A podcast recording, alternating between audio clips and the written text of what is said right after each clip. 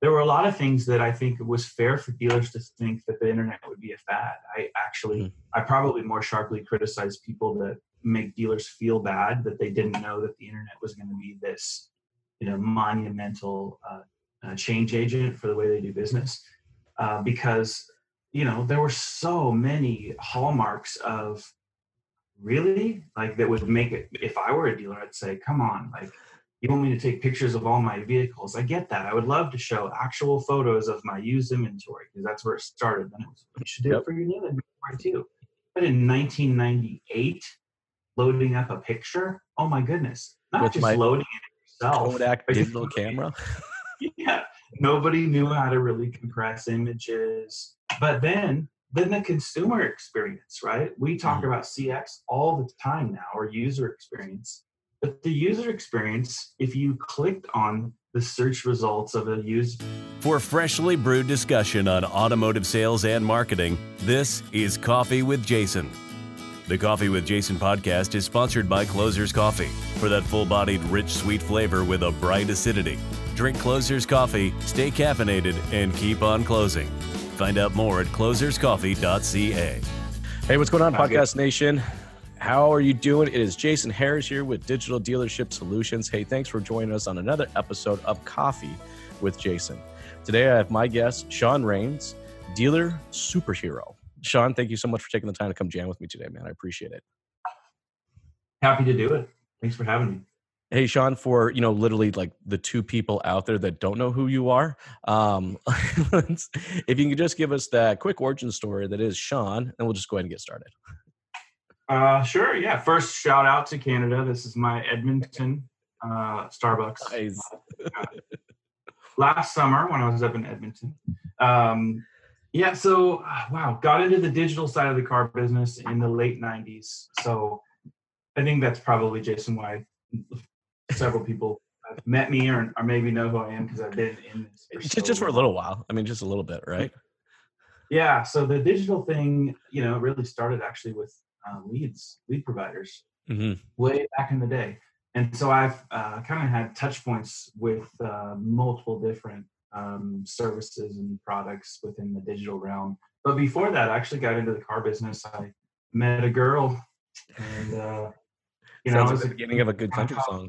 College kind of thing. Didn't want to move back to where my parents were, and got a job in a parts warehouse. So that's how I got in the car business. I really never left the car business after that, and uh, then the digital thing kind of started in the mid 90s and you know met a guy. And so i i was with uh, reynolds and reynolds and a kind of a joint partnership that they had with microsoft in when i lived in seattle. So mm-hmm.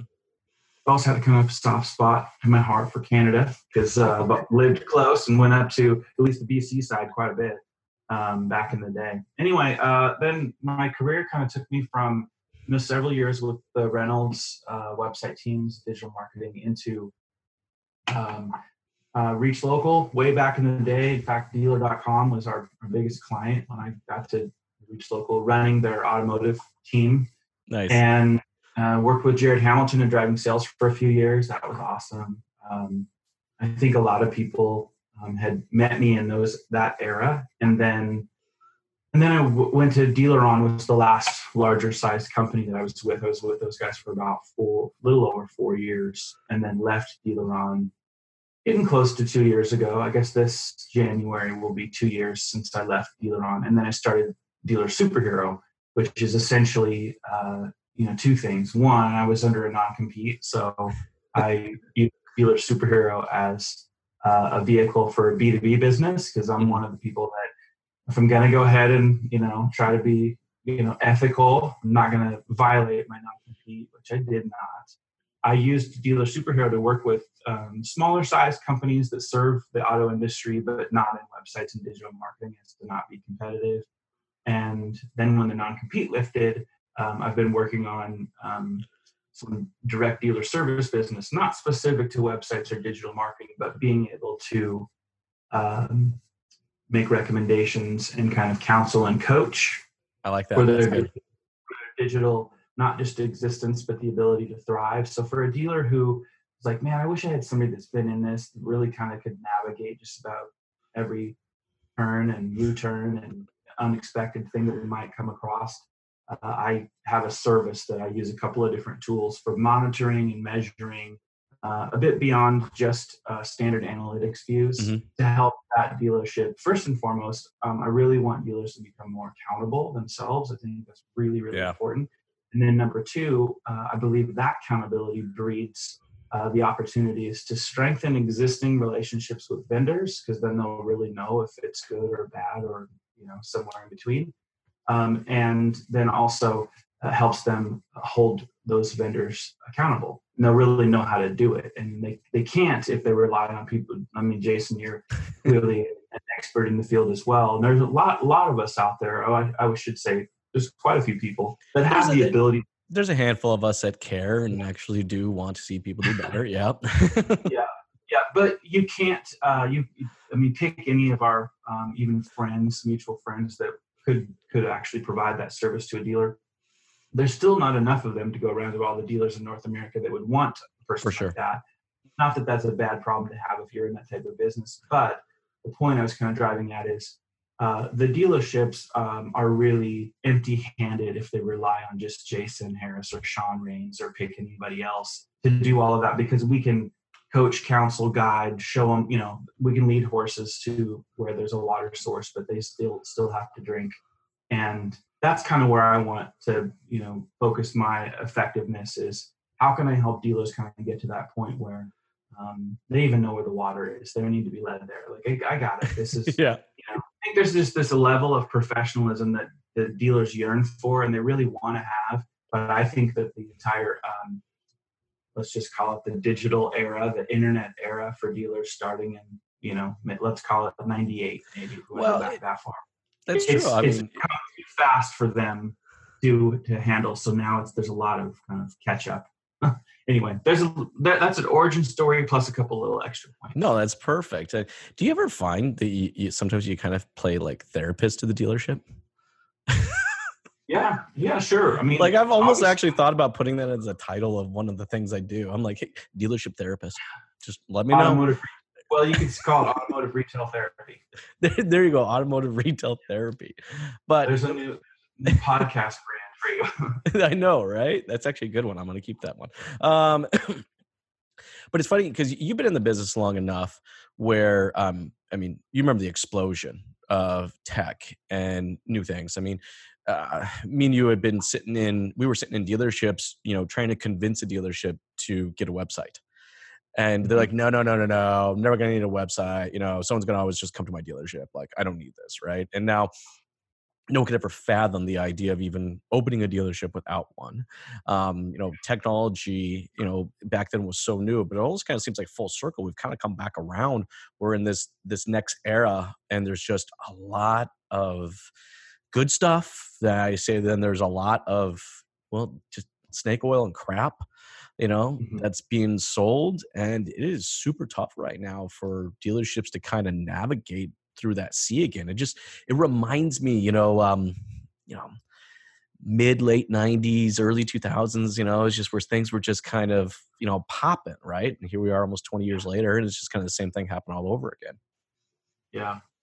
Yeah uh, good points there. I, I have a relatively new client that uh, part of my onboarding of a client is there's a whole bunch of information they have to share with me. Otherwise, I really can't help them. And one of those items that's very significant is and I need to see their entire uh, budget and what they're investing in in terms of all of the, the, digital things that they're hoping will result in, you know, um, the acceleration of more vehicles sold, maybe more vehicles serviced as well.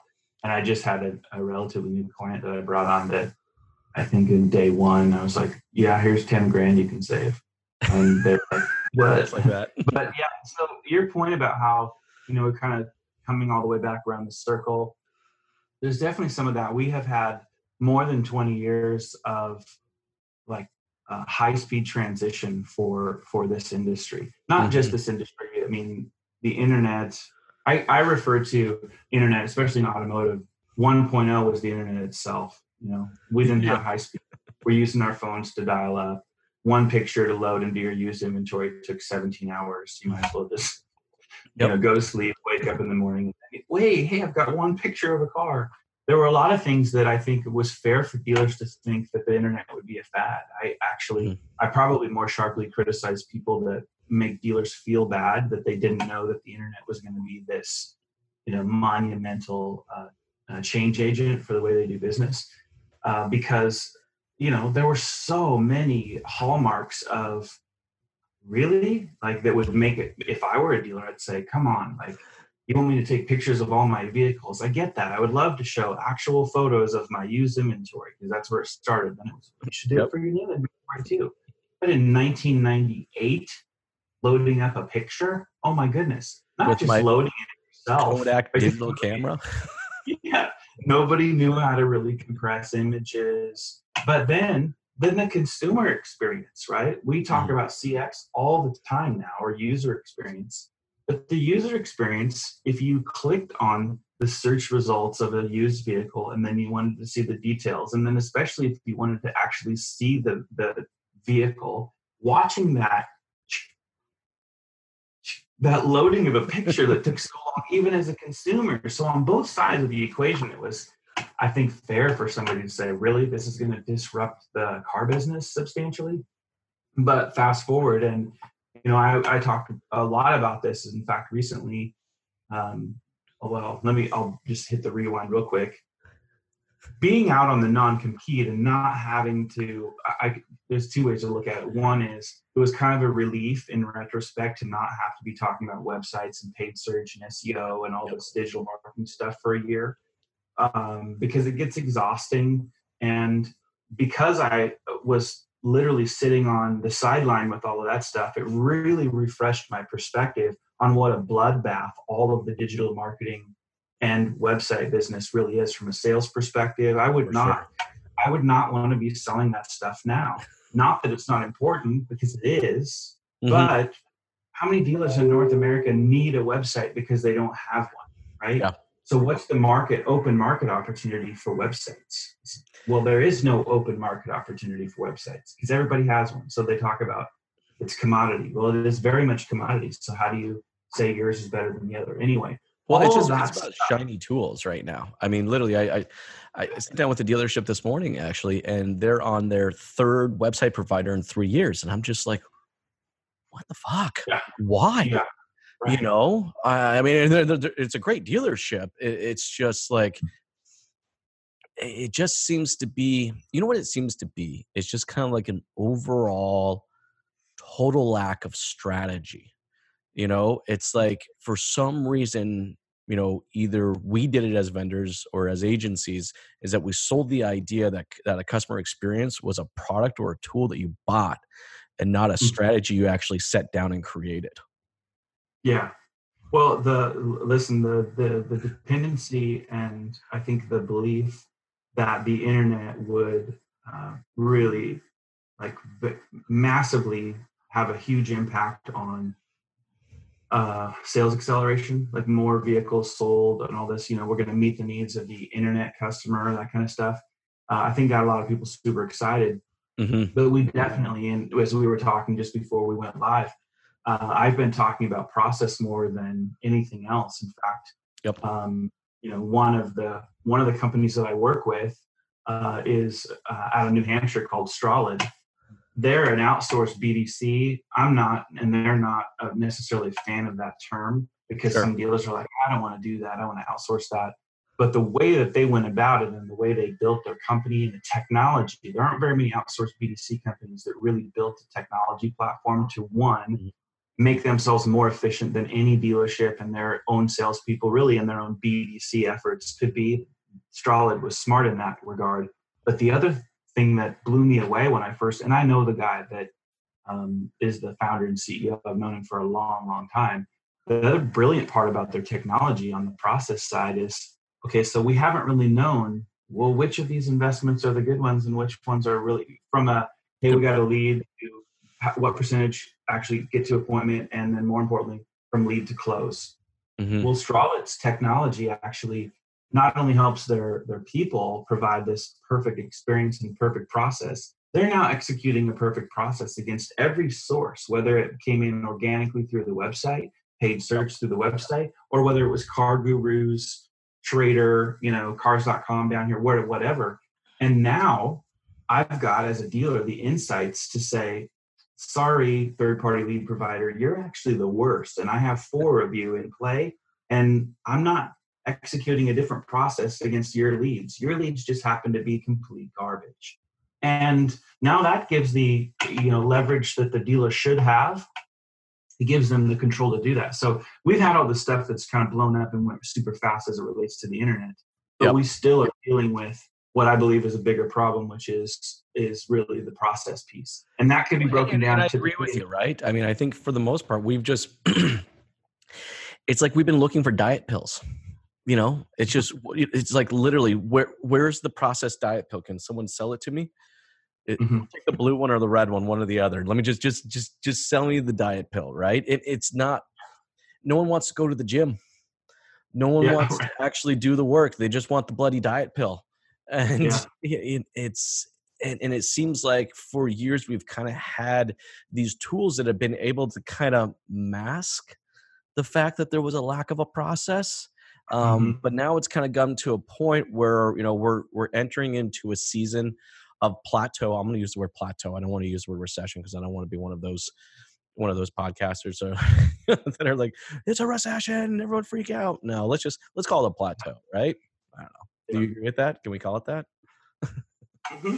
Mm-hmm. Um, so now we're going into this this season of plateau that yeah we're not going to sell as many cars as we have sold in the last few years you know so yeah, again it's like this it's this level of reactiveness but what i've found and i'm actually kind of curious to see if you found the same is um is i'm seeing patterns right so over the last few years the dealerships that were focused on developing out their process and creating a strategy behind why they're developing out a process.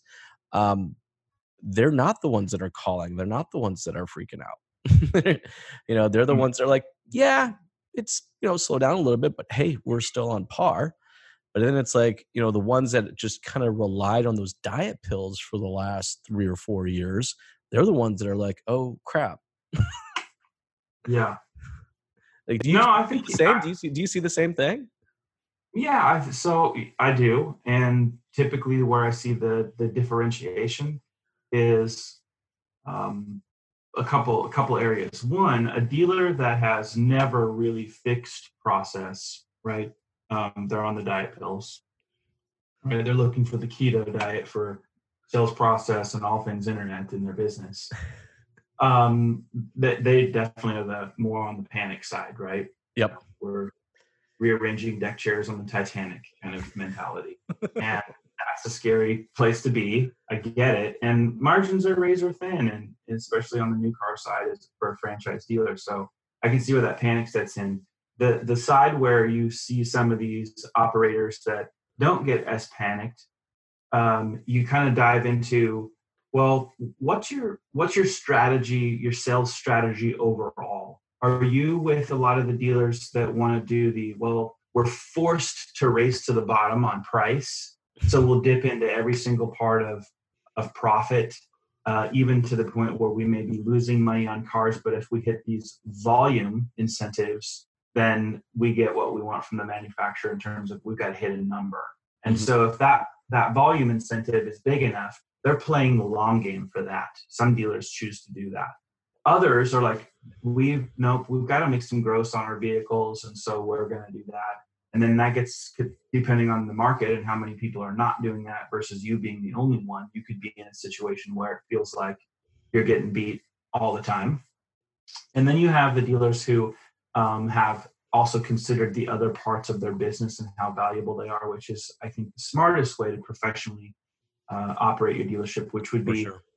fixed ops is huge. We can't neglect it, right? Are we, are we thinking about growth and fixed ops, and are, are there things that we could do better in terms of expanding our accessories sales, and then also the component of things like reinsurance, right? The mm-hmm. dealers that have thought through that, and I've had conversations this summer with at least half a dozen dealers that have said, well, you know, a couple years ago, we started to realize that there's a more holistic picture of not just how many new, how many used sold, what service kind of look like, but what can we do in these other parts of the business? Reinsurance being a big component, um, you know, when the dealer gets into that side of the business, sometimes that ends up being the dealer that doesn't really worry about, well, the market's going to go up and down a little bit in terms of sales, but other profit centers within the dealership help um, bring some equalization to ride out the tougher times on the new vehicle sales side.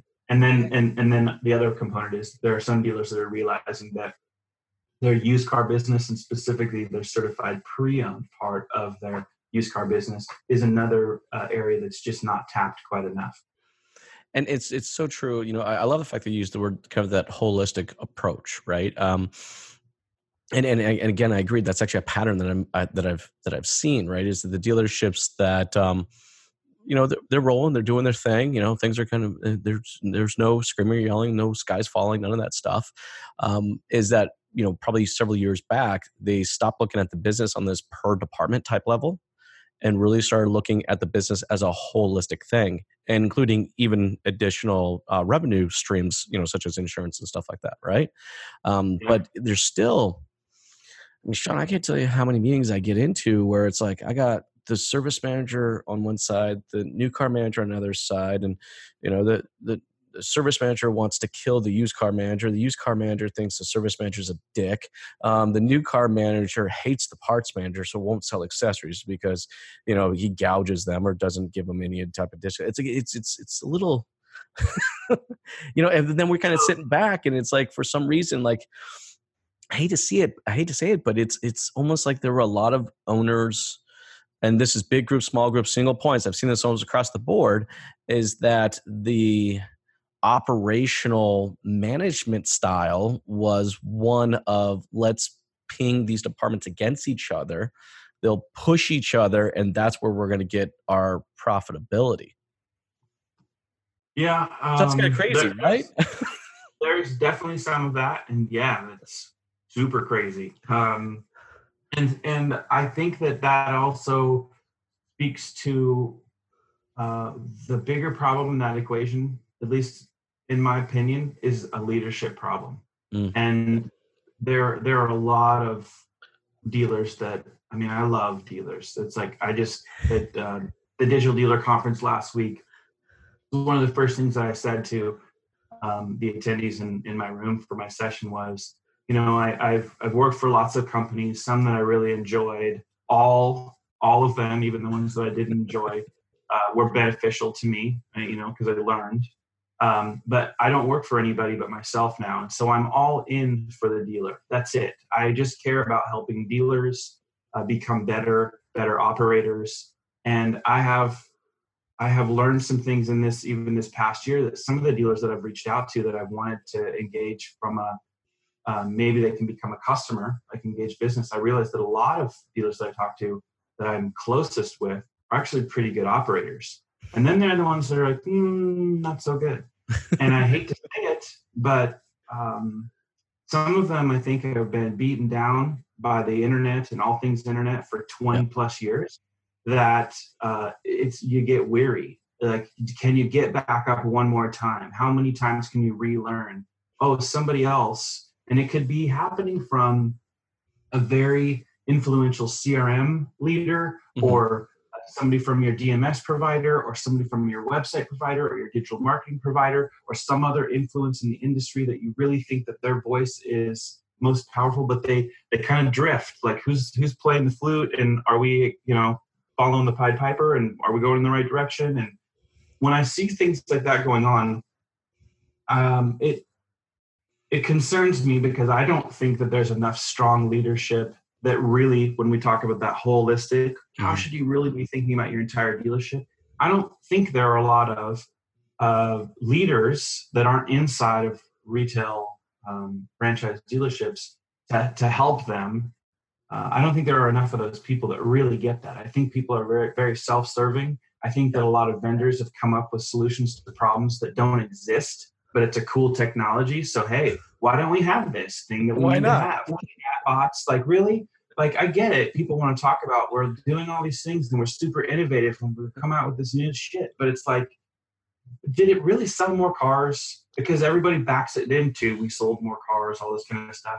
and but where's the leadership to know whether or not they should check somebody at the door and say, "Man, I love you. I'm glad. I'm glad you guys are making new kinds of stuff." But the biggest problems I have at my dealership, that doesn't solve that problem. Mm. So unfortunately, now back to the leadership of the dealership. If they don't really know what their biggest problems are, if they don't really have goals established, we've got to fix these things or we're in trouble. Exactly. No strategy, right? Let's just no, the absence of that strategy, plan, goals, all of those things combined. The absence of that makes a dealer really vulnerable to every single wolf wearing a sheep costume that wants to walk through the door. And I, you know, I'm not a fan of that. Obviously, dealer superhero is like I want to be the the vigilante that kind of helps protect some of that.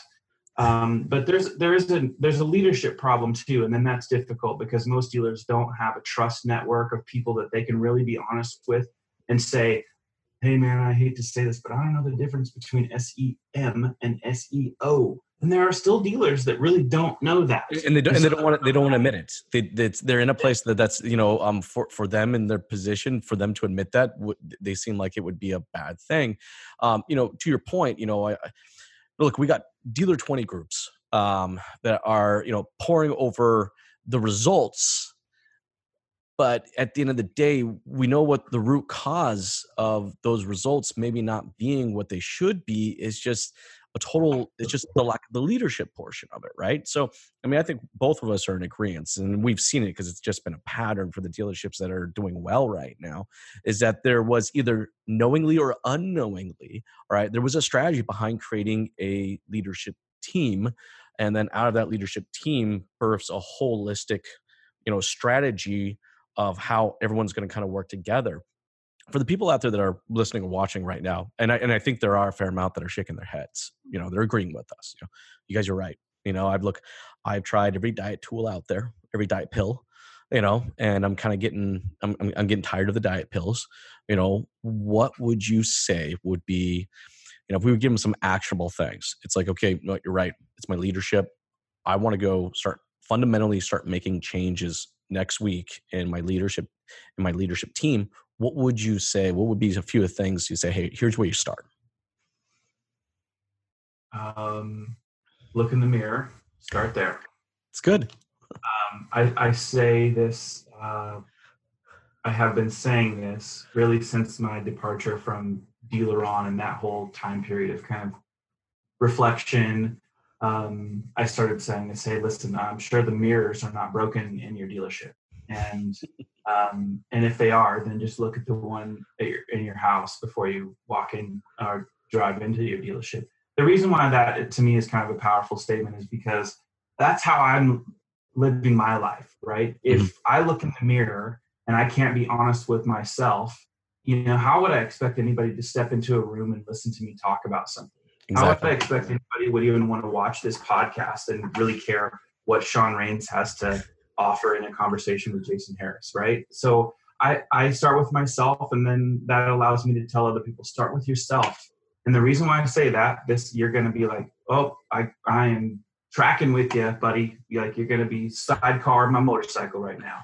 Because if you don't do that and you keep pushing off the personal responsibility that you need to take as the leader at that dealership, if you keep pushing off those responsibilities of knowledge and then doing something with the knowledge even if you're not the expert guy you don't have to be a web developer. You don't have to know how to go into the back end of your site and change up various pieces of uh, your code for yep. better search results. You don't have to do that. But if you don't have a base level knowledge of that and you keep pushing that off here's the problem. You're empowering somebody probably in your organization and giving them a leverage that they probably shouldn't have. Mm, have you because I have seen there are a lot of people that maybe they're the perfect person to help the dealership or the dealer group. That's great. But you're going to push that off to the point where their leverage is also going to be part of their own value that you're going to no longer be able to afford because they're going to use the fact that you pushed it all off to them. They're going to use that leverage back against the dealership and parlay that into a bigger opportunity. And they're also going to think that they're actually more amazing than they really are because you didn't actually take the responsibility. I, I lead this thing. And so then some dealer may be listening to this right now and say, yeah, that's easy for you to say. I, I don't get it. I hate computers. I've been in, Sean, I'm 70 years old. I'm 65. I don't. Don't even have a smartphone. Excuses, excuses, excuses. If you're going to stay in any industry and it changes and technology pushes it into this new stratosphere, okay, you have to have a baseline knowledge there or you can't complain if bad things happen. And bad things happen to dealers and it still happens to this day when they don't know enough that they have to depart or impart that give it to someone else. And then you're perhaps mm-hmm. um, without even knowing it you're giving somebody more leverage and control in the dealership than they maybe should have.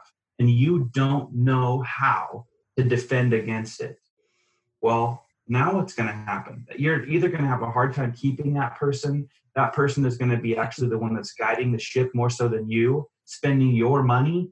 That's, I mean, that's the part to me where I think it, um, it, it needs to be where, and so if a dealer's watching this right now, like, well, how would we do that? Reach out to somebody like me or to Jason Harris and say, hey, can we just have a conversation? Like, how would we do that? Because I would tell a dealer, try to use me for that, even if it's something where you don't have to pay me for that. I'm not just saying, hey, come and bring your business to me.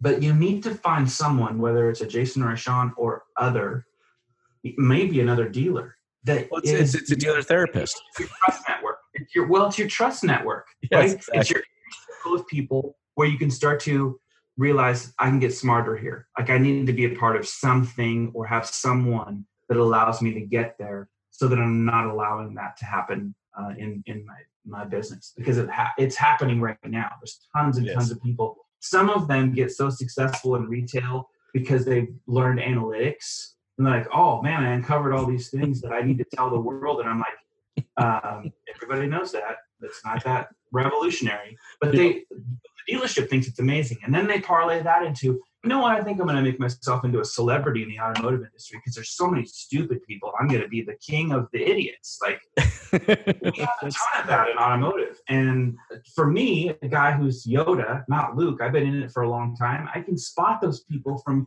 a million miles away, and I'm like, okay, that's great, but I don't really care about those people so much. I care about well, there's a dealer at the other end of that equation that allowed that to happen, didn't know that it was being allowed to happen, and hopefully that person has enough integrity that they would never you know, use it against the dealer. But unfortunately, that it, that happens a lot, and then the dealer all the way back to square one. Like, oh my goodness, you got this rock star, superstar, superhero that worked for us, and now they're gone because they want to be a superstar speaker and you know start their own podcast and you know what you know it's like what are we doing man? No no it's it's true. And in fact actually i mean there's something you said that i mean i think really kind of really sums this up well is that you know if if you're listening to this you guys are shaking your head and you're agreeing with us. That's great.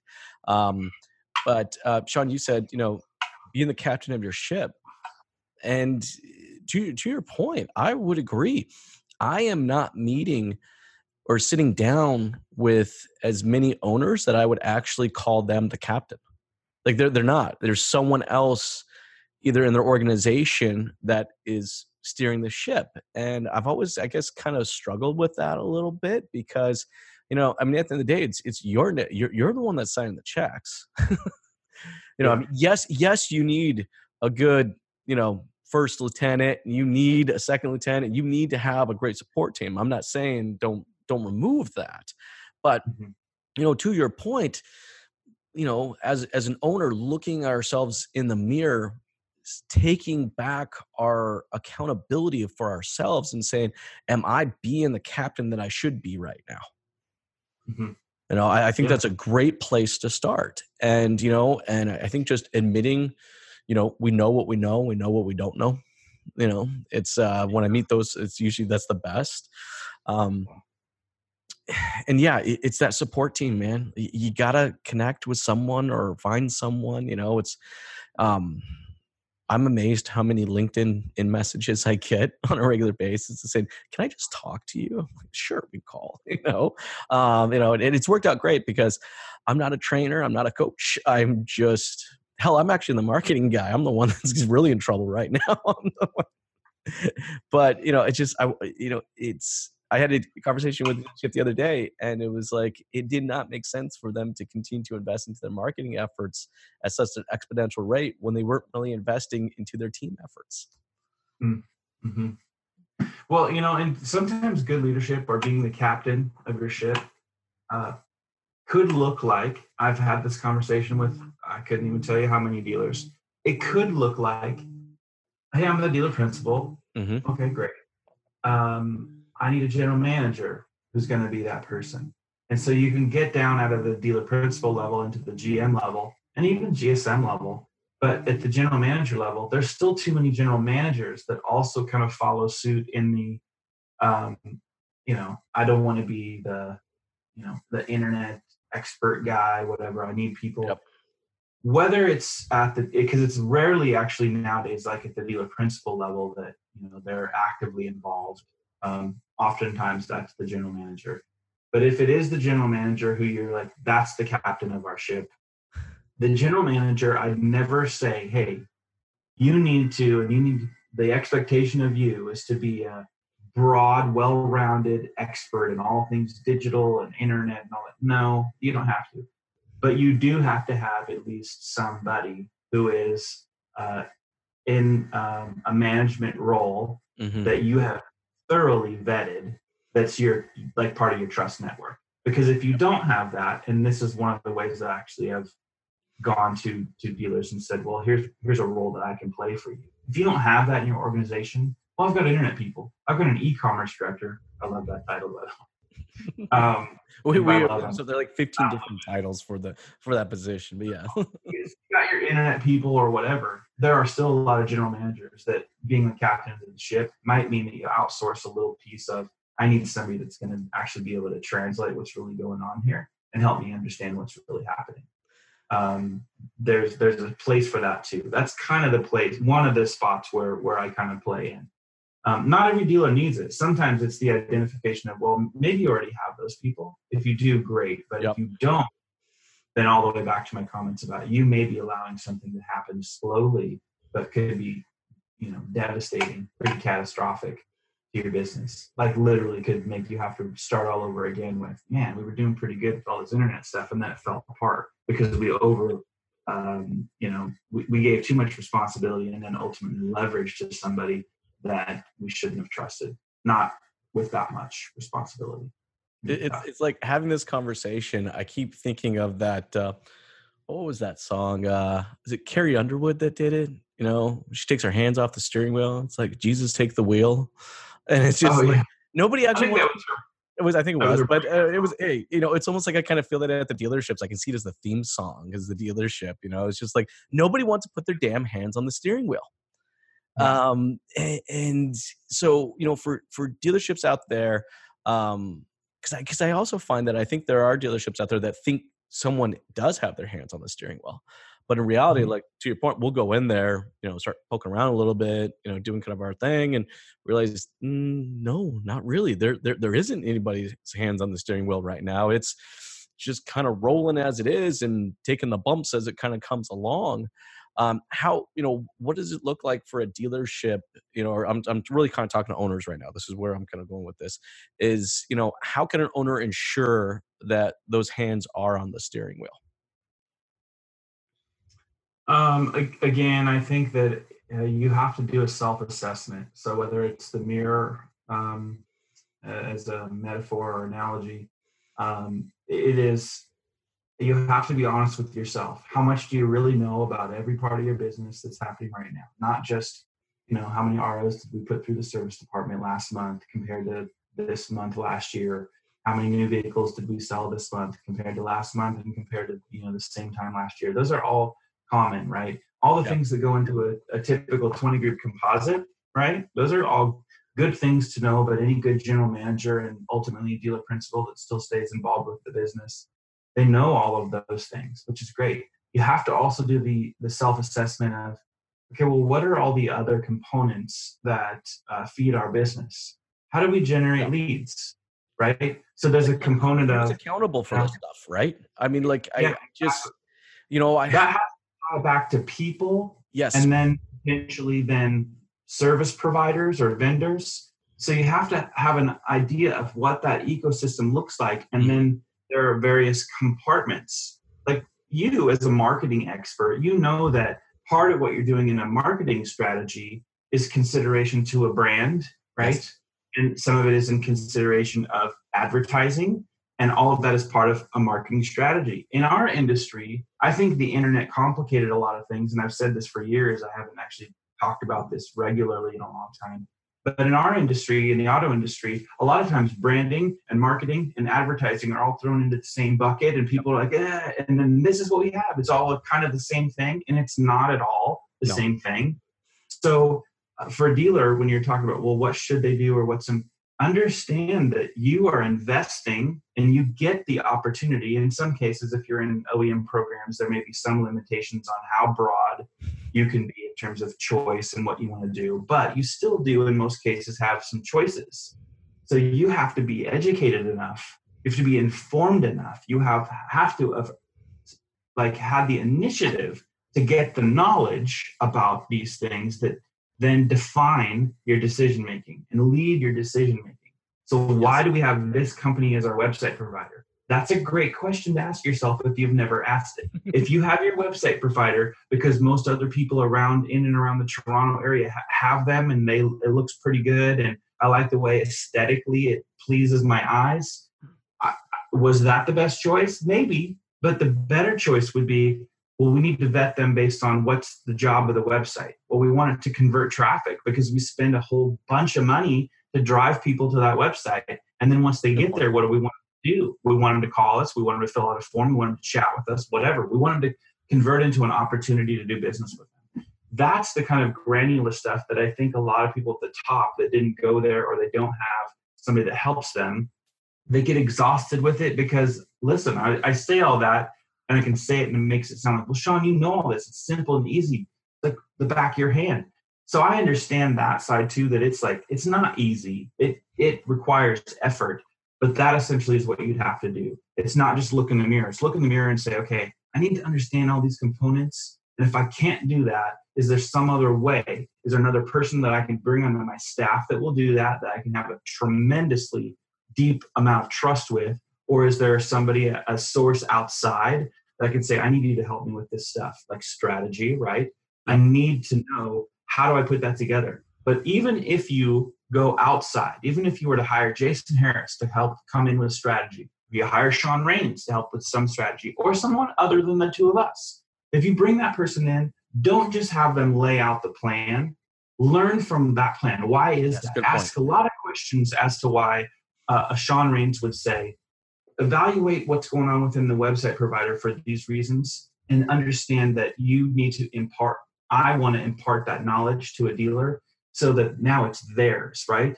My my experience any idea that i have is worthless if i don't share it. So i'm all about abundance. Scarcity means nothing to me because i'm not afraid to compete with anybody on the mother trucking planet.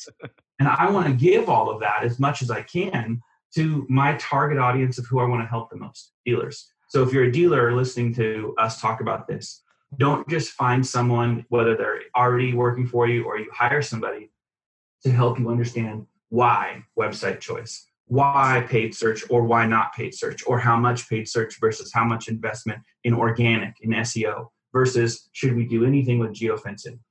Should we do anything with uh, display advertising or remarketing? Or should we do some Pandora radio sponsorship? Do we need an outsourced BDC? Is our internal process terrible? Is our turnover rate so high and it's never going to be better because we've got terrible sales management? All of these things that need to be fixed, you actually have to go into each segment, mm-hmm.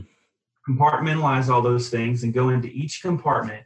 And you have to ask the right questions, accumulate the right knowledge, and then figure out where are opportunities to grow.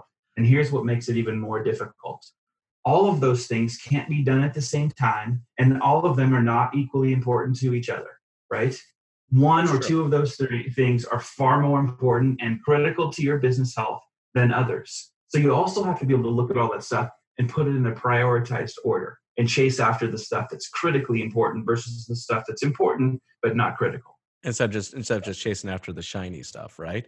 I mean and it kind of sounds like you know if we could give the dealers some advice or a good place to kind of start is creating a what i call an accountability tree right?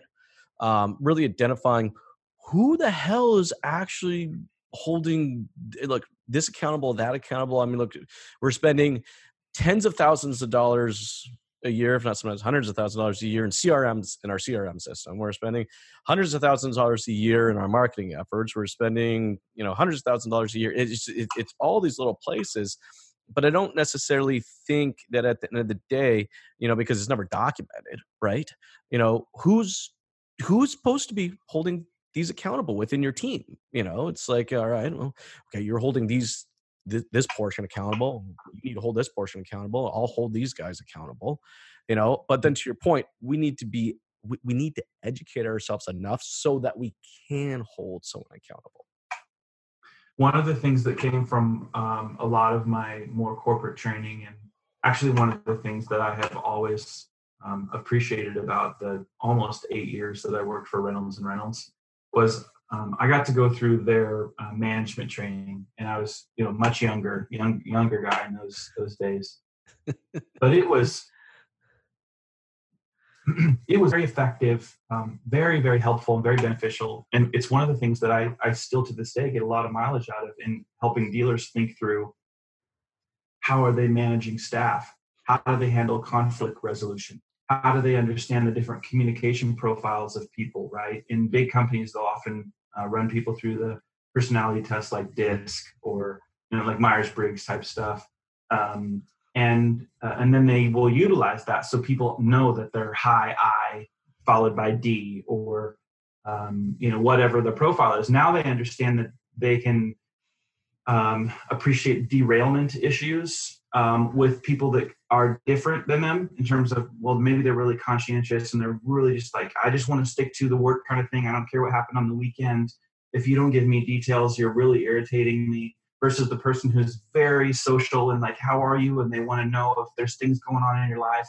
All of those dynamics kind of play into um, what i like to talk to dealers about when we're talking about how are you operating from people perspective and a management perspective including I like to ask dealers, um, you know, what is your typical uh, interview sound like, look like, questions that you ask of new salespeople to join your organization? And it's usually, um, ever sold cars before? Uh, where'd you sell them at? Uh, I work here and here and here. Like, what on average about how many cars do you sell a month? Oh, I'm a 10 car guy on average, probably, but I've, I've had 20 car months or whatever. Okay, you're hired, you know, there's some of that. Well, and so when I get into that, the reason why I ask dealers questions like that is because I, I will say, have you ever considered asking a salesperson, uh, especially one that has sold cars before, um, are, are, you familiar with CRM tools? Because most guys that have worked in a dealership, of course, you're going to say, of course, yeah. Um, last dealership you worked at, uh, what CRM did they use? Oh, they used uh, DealerSocket, they used VinSolutions, whatever. Okay, great.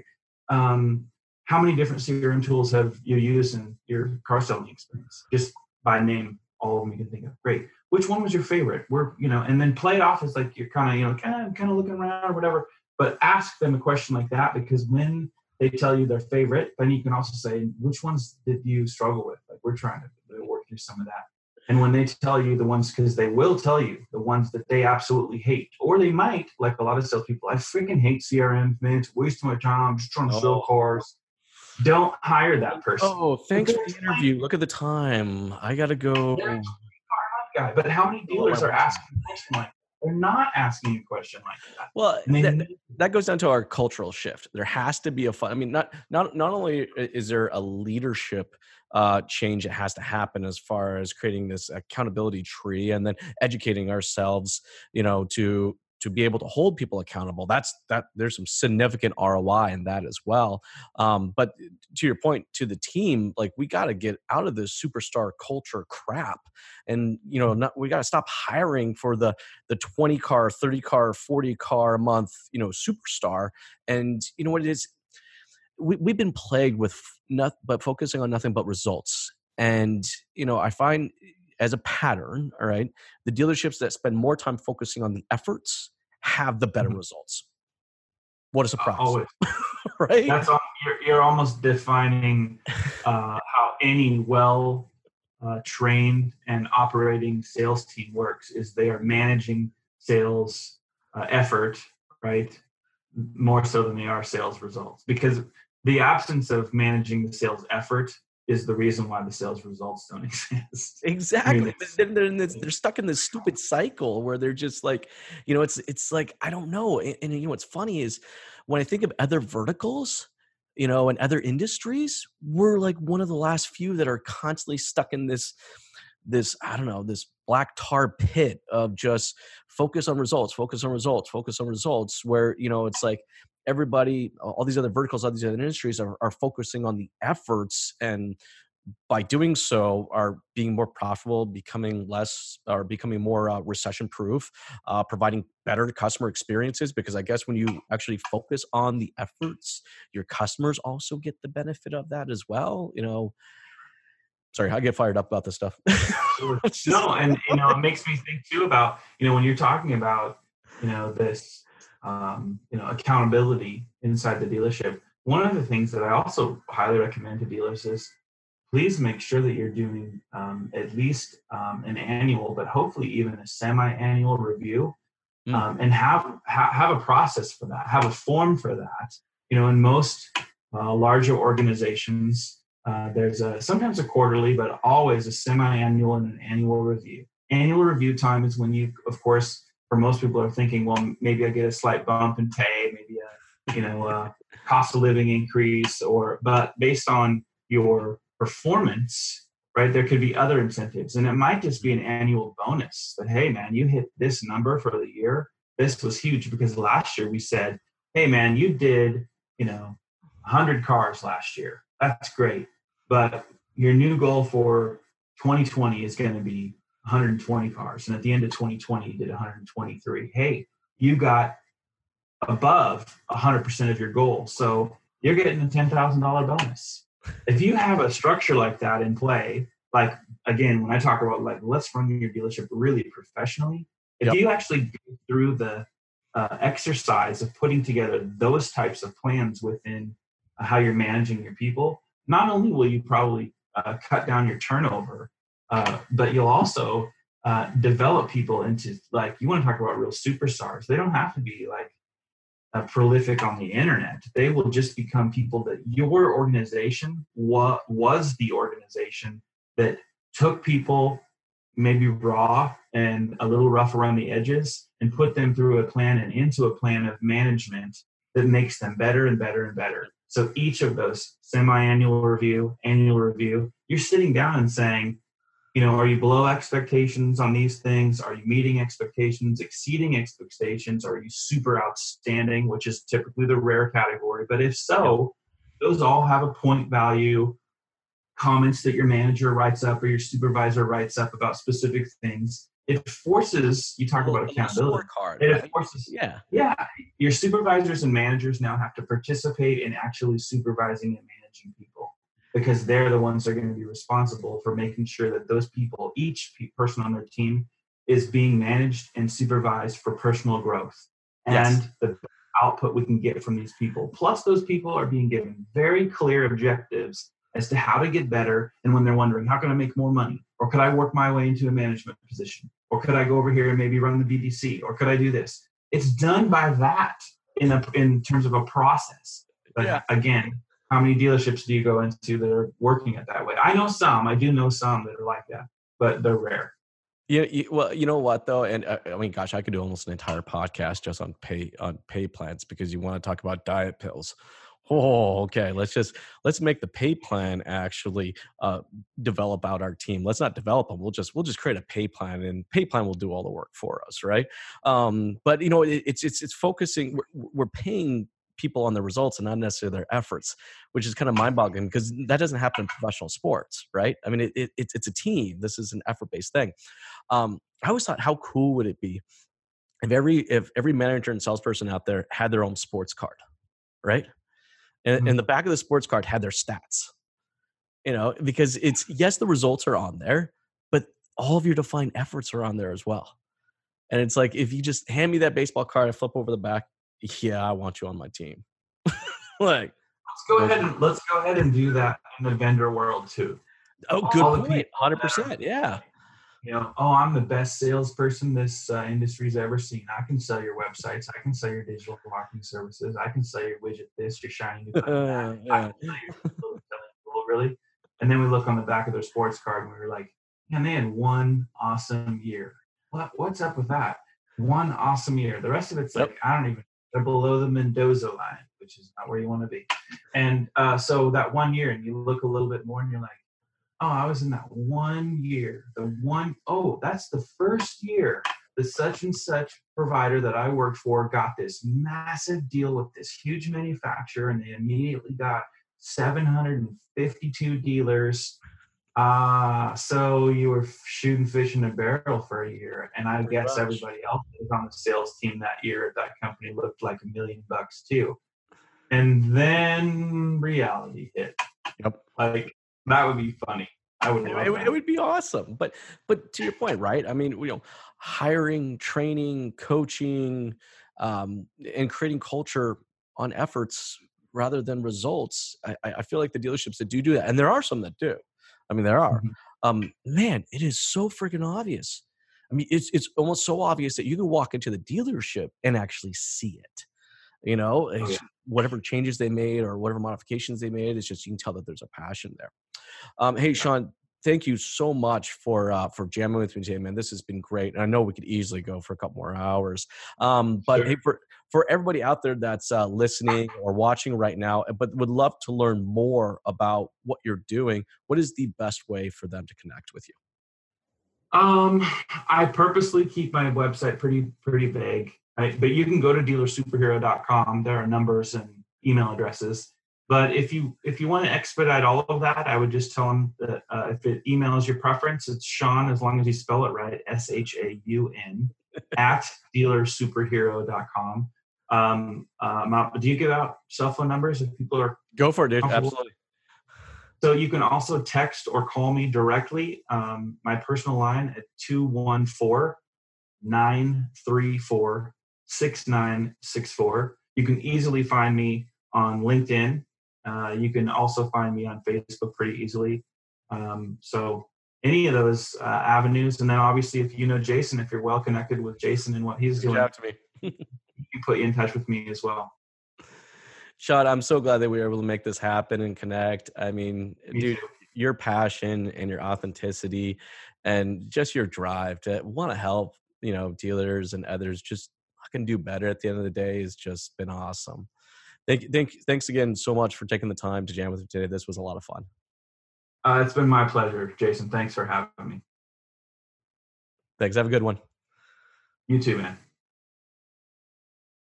Okay. Are we live? Are we off? Austin's staring at me. We're still not. Okay, we're still live. And... Bye. And... and now it's off. It's like an awkward pause. awkward pause. Thanks, man. That was a lot of fun. That was cool. Yeah, man. Again, I appreciate you having me. I'm glad we finally were able to put it together, and um, yeah, good good time as as uh, I expected it would be. Yeah, you know, you're in Colorado, right? Uh, Texas. Texas. God, why did I think Colorado? Um, where in Texas? We talked about this. And Dallas, Dallas area. I'm in Frisco, but that's a a northern suburb of Dallas. I remember we talked about this. I used to live in Fort Worth. I'm actually in Dallas. I'm well, no, I'm in Texas next week in Austin. I'm in Austin next week for the Rockstar okay. for the Rockstar Auto Conference. Oh, nice. That'll be yeah. fun. Have you done any of those with um with Matt Koenig? I have not. I, I have not. He's mentioned it to me a couple of times, like, "Hey, man, you need to do it." And I, I think it's always been either uh, travel schedule or just you know just dates didn't line up. Yeah, uh, but I haven't done. Have you done them? Yeah, I um, I did his Vegas one. Uh, mm-hmm. I did the Detroit one, and mm-hmm. then Austin, and then Seattle. I will be back in Seattle in October. So is it um, like for for you? Would you, I mean, if you're just being kind of candid and sure, assessing, absolutely. are you still in the kind of discovery phase to find out if being a participant in it will help you drive your business objectives, or is it yeah. just expanding the network, or like how are you looking? That's that's where I'm that's where I'm seeing the ROI right now. It's just expanding the network. You know, it's like you know, um, being in Canada, I, have done a pretty good job of kind of creating my network and doing it up here, but come to the U.S., you know, a lot of people don't know who I am, you know, or or what I'm kind of up to. So it's been really cool. I mean, even not necessarily just from the client side, but just as much as just even from the vendor side. You know, uh, meeting a lot of American vendors that I've never met in the past, and you know, they, I'm, I'm creating these relationships and connections. So I don't see the ROI is going to be in direct in direct clients. Like I don't see that at all. I think the ROI is just going to be in just awareness and you know just making those new connections you know and just because i mean it's funny because I'll, I'll find that you know i'll talk to a lot of these vendors and they'll do some work in canada but not a lot you know mm-hmm. but they, they, never really kind of have anybody you know that can really kind of they're like oh oh you know what? Someone called me from canada the other day and they were dead at and i'm like well i can help with that. Um yeah. so yeah so I, I i mean i've heard that rockstar is like they've done a pretty good job of getting um, sponsor support, but you know they're still working on kind of you know landing the what's the right cadence to get a lot of dealers you know participating or attending. Yeah. I don't know if that's changed for them, but for me, it's like you know I, would love to participate in like all of them, small regional yeah. events, all that kind of stuff. But there's costs to all of it, and you know that. Yeah. and this is what's happened for me in the you know since I've kind of gone back on my on my own this time around because mm-hmm. I'm just trying to be really selective as to well where even digital dealer last week I was kind of like mm, okay I need to make that work because there's no anything work there for you on that one. I did end up having a a, a few really um, great meetings that could turn into some stuff. I mean, I I'm doing stuff that I hadn't expected before, where like private equity companies are like, man, there are very few people that have been in it as long as you and so we'd like, what's your hourly rate? Or hey, could we buy this much of your time on retainer to help us through some M&A stuff, which I've never previously um, post Dealeron now. I've done this for a couple of different companies yeah. where I've done some um, advisory work for mergers and acquisitions with various people who are looking to invest in our industry. Yep. And so I had a conversation about some of that uh, there had a couple of conversations with startups um, that you know we'll see. I mean, they were pretty exciting conversations. Whether they pay off or not, which is we'll we'll we'll see on that part. But all of them for me, it's like if uh, if I think that it can help me generate um, more revenue and kind of grow what I'm trying to accomplish, then okay, then it makes sense for me to participate. But if if I question that even a little bit, it, it may be that I um, I would not be in personal attendance for stuff. And that's not specific to Rockstar. That's just in general. If yeah. it's an, if it's an environment that I don't think that'll work, I have to be really really selective. And then I'm like you, I reserve probably I don't know how many slots a year, but there are a handful of them that I reserve. Well, if I can make that, I think that would be good for network. I wanted to come up to do your your event at Rogers Center, not just because I'm a stupid baseball fan, you know, but I thought great idea, great environment, all of that. But I I love uh, the the the thought of being able to do some more things in Canada, just like you, you know, yeah. with the U.S. market. And so that's to me, there's network value to that. Just date wise, it was like I don't know how I'm going to make. That's all right. No worries, man. but in the future, in the future, certainly um, there are certain opportunities that to me would be more valuable or more lucrative from a networking perspective.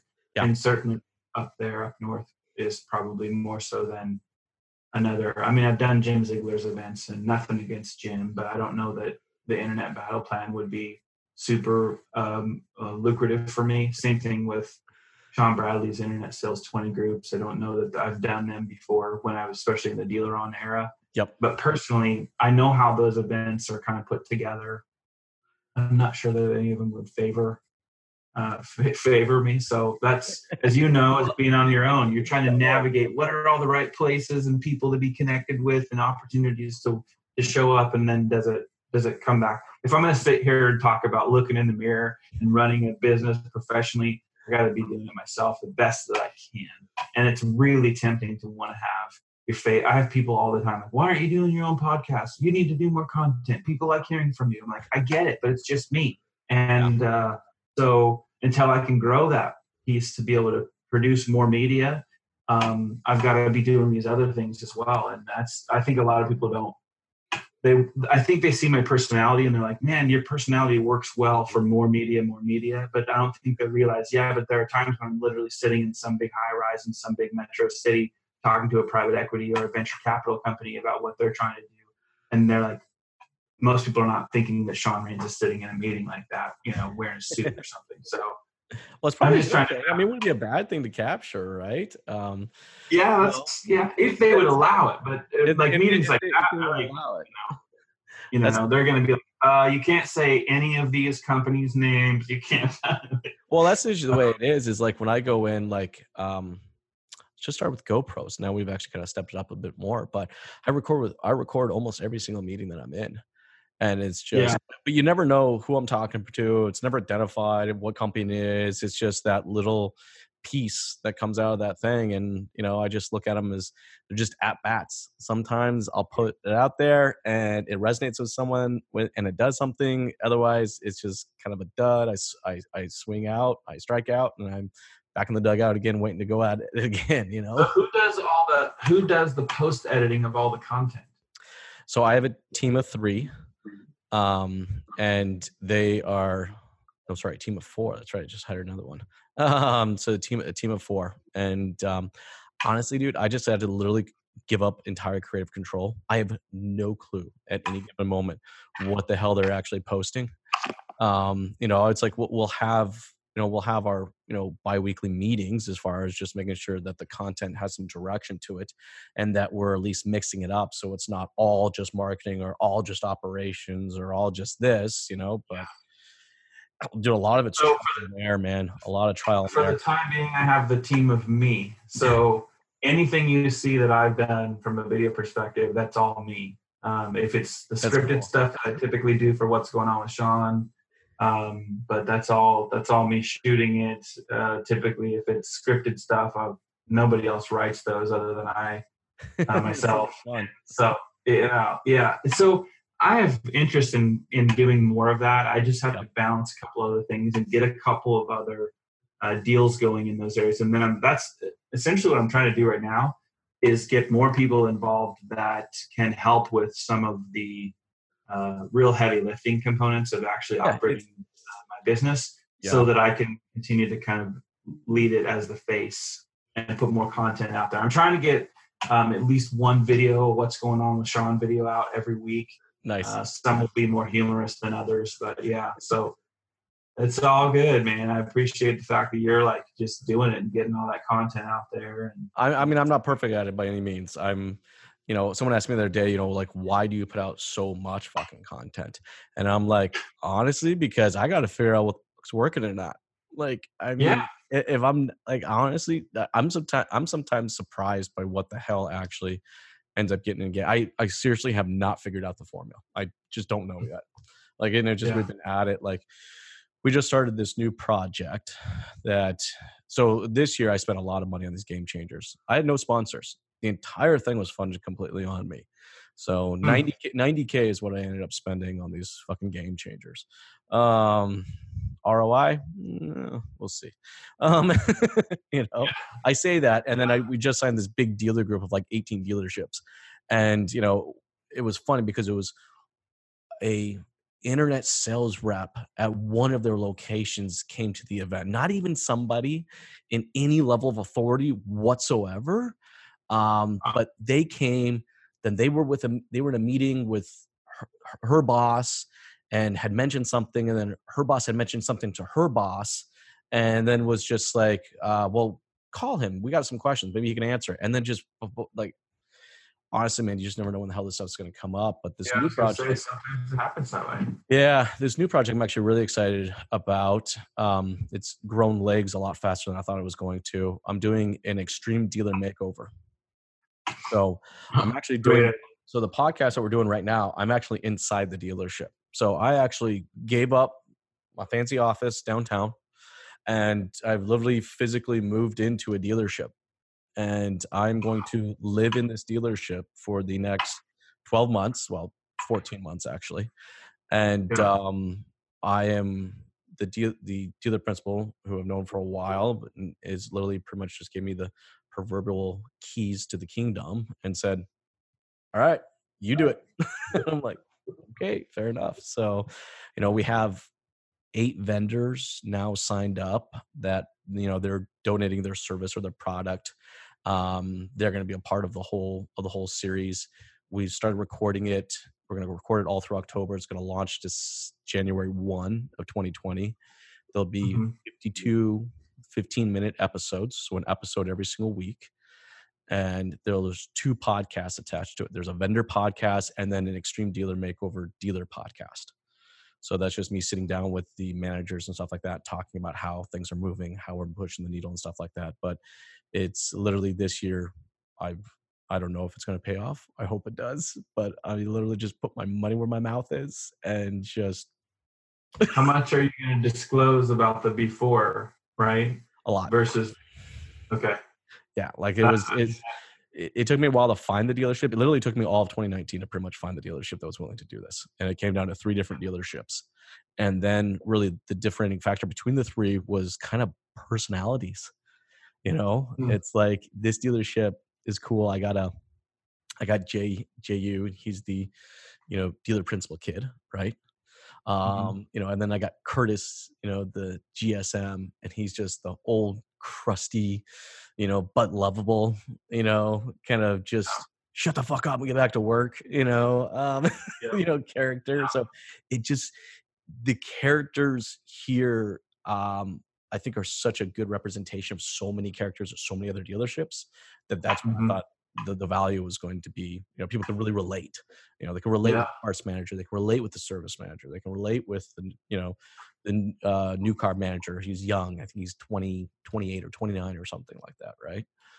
Well i'm intrigued already. Well it, you ever you ever want to pop up here and be a uh, just a a random uh you know hey we got a special guest this week on uh on the series. No, let me know man if you want to do it.